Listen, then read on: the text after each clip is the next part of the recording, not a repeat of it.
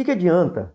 Você, de repente, você está fazendo esse cursinho, cursinho pré-vestibular, ou se preparando é, é, lá no, no, no ensino tradicional, no ensino médio regular, e de repente você vai até bem. Você estava indo bem, estava tudo legal, estava tirando boas notas, chegou no Enem e o que, que aconteceu? Você não conseguiu atingir o número de pontos que você gostaria. E eu te pergunto, por quê? Por que, que isso aconteceu?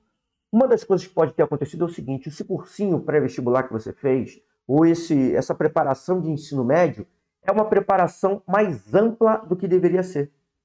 De repente é uma preparação que não é uma preparação específica do Enem. De repente estava te preparando para vários outros vestibulares. E deixa eu te falar uma coisa: o foco é muito importante. Você tem que focar. Então, o que, que adianta ir bem naqueles cursinhos? Eu estava arrebentando, eu estava indo bem, e aí chegou no Enem não conseguiu ir bem.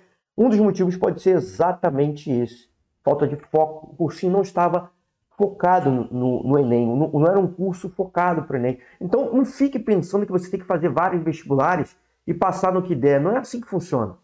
Você tem que focar no Enem e acreditar que você vai conseguir. É lá que está o teu sonho. É lá que está o curso que você quer fazer. É lá que está a medicina, o direito, a farmácia, a psicologia. Eu não sei o que você vai fazer, mas é lá. Então foque nele e acredite que você vai conseguir. Não fique com um monte de planos B.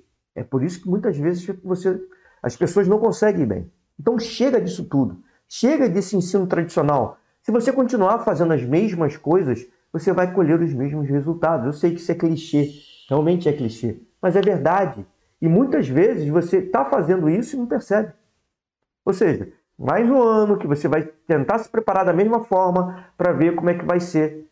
Chega disso, está na hora de mudar. Você tem que mudar e olhar com uma outra, com uma outra abordagem sobre tudo isso que você já passou. Esse é o ponto.